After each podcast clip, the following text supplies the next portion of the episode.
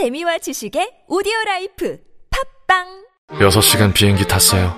6시간 금연하셨네요? 회의를 2시간 넘게 했어요. 2시간 금연하신 거예요. 금연이요? 담배를 참아야 할 때 나 금연하고 있는 거야. 라고 생각해 보세요. 생각의 변화가 금연의 시작이 됩니다. 이렇게 참은 김에 이참에 금연. 보건복지부.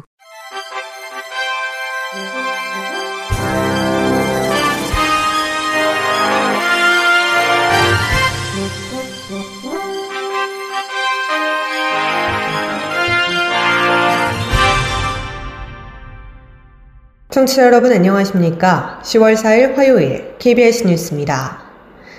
제43회 흰지팡이의 날 기념 서울 시각장애인 재활복지대회가 내일 서울특별시 교육청 학생체육관에서 열립니다.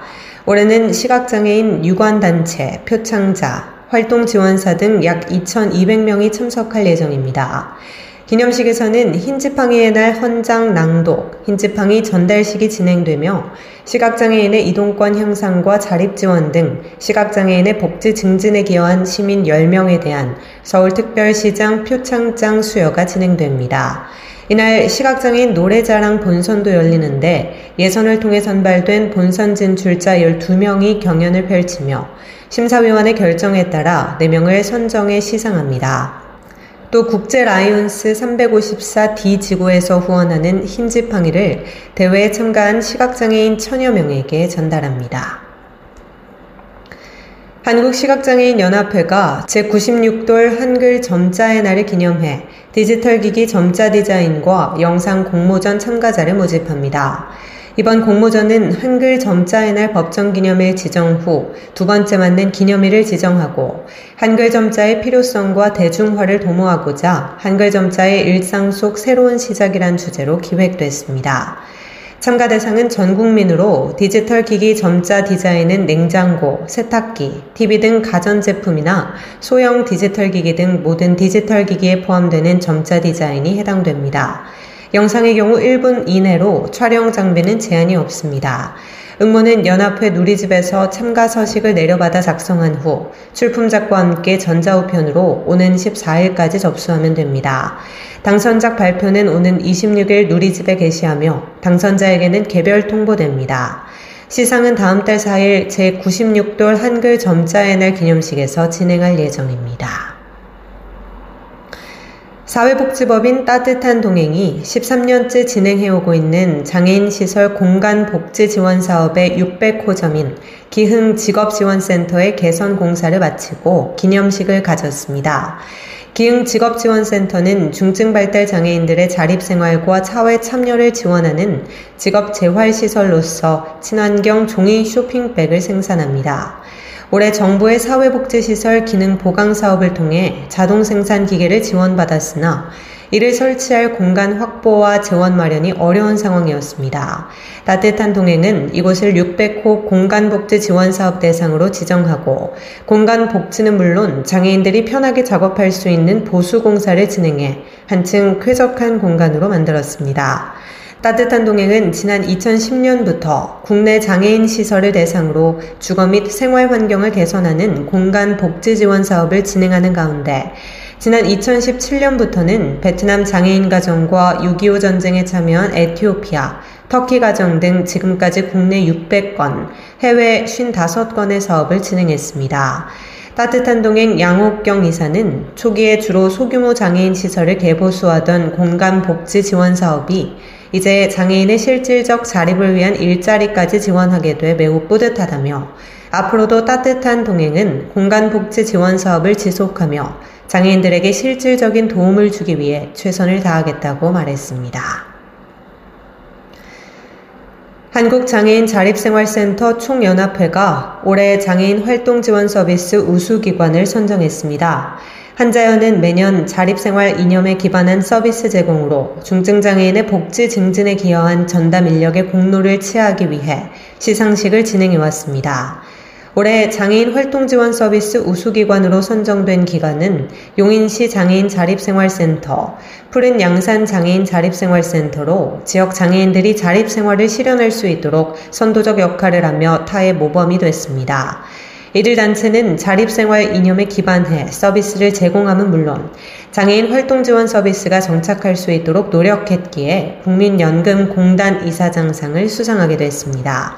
우수 전담 인력으로는 울산 장애인 자립생활센터 강예라 과장, 일산 장애인 자립생활센터 김윤주 팀장, 군포시 장애인 자립생활센터 이희경 대리가 선정됐습니다. 이들은 활동지원기관에 장기 재직하며 투철한 사명감과 성실한 자세로 맡은 바 직무에 충실함과 더불어 장애인 활동지원 서비스의 발전 및 중증장애인의 자립생활에 기여한 공적을 높이 평가해 국민연금 공단 이사장상을 수상하게 됐습니다. 한국장애인개발원이 운영하는 장애 인식개선 대학생 서포터즈 인식이가 최근 중앙대학교에서 열린 인권문화제에 참여해 장애 차별 및 AAC, 보완대체 의사소통 등 장애 인권을 주제로 인권 캠페인을 진행했습니다. 장애 인식 개선 서포터즈 인식이는 이날 행사에서 장애 인권을 주제로 하는 with팀과 의사소통 권리 증진을 주제로 한 반걸음 팀으로 나눠 각각 홍보 부스를 열고 다양한 콘텐츠를 선보였습니다.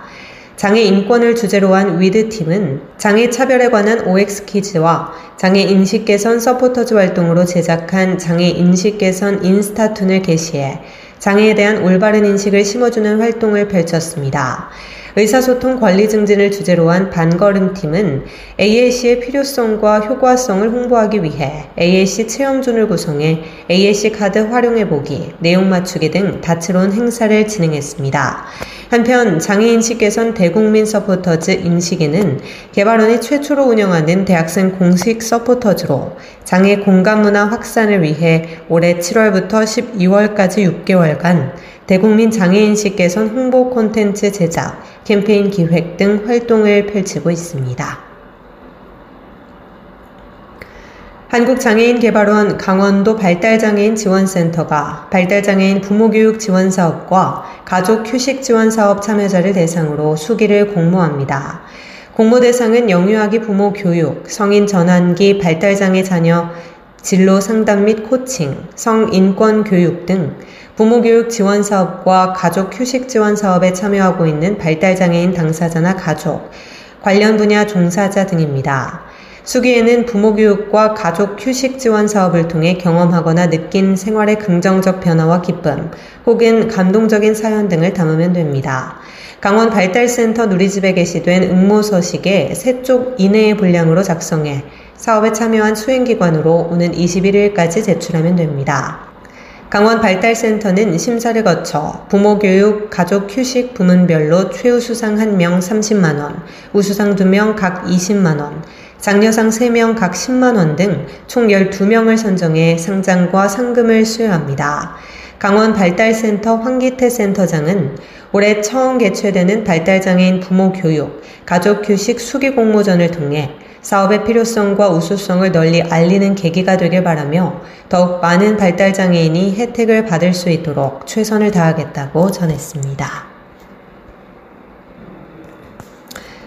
끝으로 날씨입니다. 동풍이 지속적으로 유입되면서 강원 영동에는 7일까지, 경북 북부 동해안에는 내일 오후까지 비가 내리는 곳이 있겠고, 밤사이 기온이 떨어지며 강원 높은 산지에는 오늘 밤부터 내일 아침 사이 비 또는 눈이 오는 곳이 있겠습니다.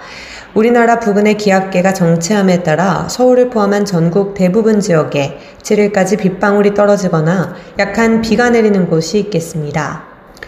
예상 강수량은 6일까지 강원 영동 지역에 20에서 60mm, 경북 북부 동해안 지역은 5에서 40mm, 그리고 서울과 인천, 경기 서부 지역은 1mm 미만으로 내리겠습니다. 내일과 모레 아침 기온은 오늘보다 5도에서 10도가량 큰 폭으로 낮아져 중부지방과 전북, 경북 북부 내륙에서는 10도 내외로 떨어지겠습니다. 또한 낮 기온도 내일은 중부지방, 모레는 전국 대부분 지역에서 20도 이하에 머무르겠고 바람도 약간 강하게 불어 체감온도는 더욱 낮아 쌀쌀해지겠으니 급격한 기온 변화로 인한 건강관리에 각별히 유의하시기 바랍니다. 내일 아침 최저 기온은 11도에서 17도, 낮 최고 기온은 14도에서 23도가 되겠습니다. 이상으로 10월 4일 화요일 KBS 뉴스를 마칩니다. 지금까지 제작의 이창훈, 진행의 조소혜였습니다. 고맙습니다. KBIC.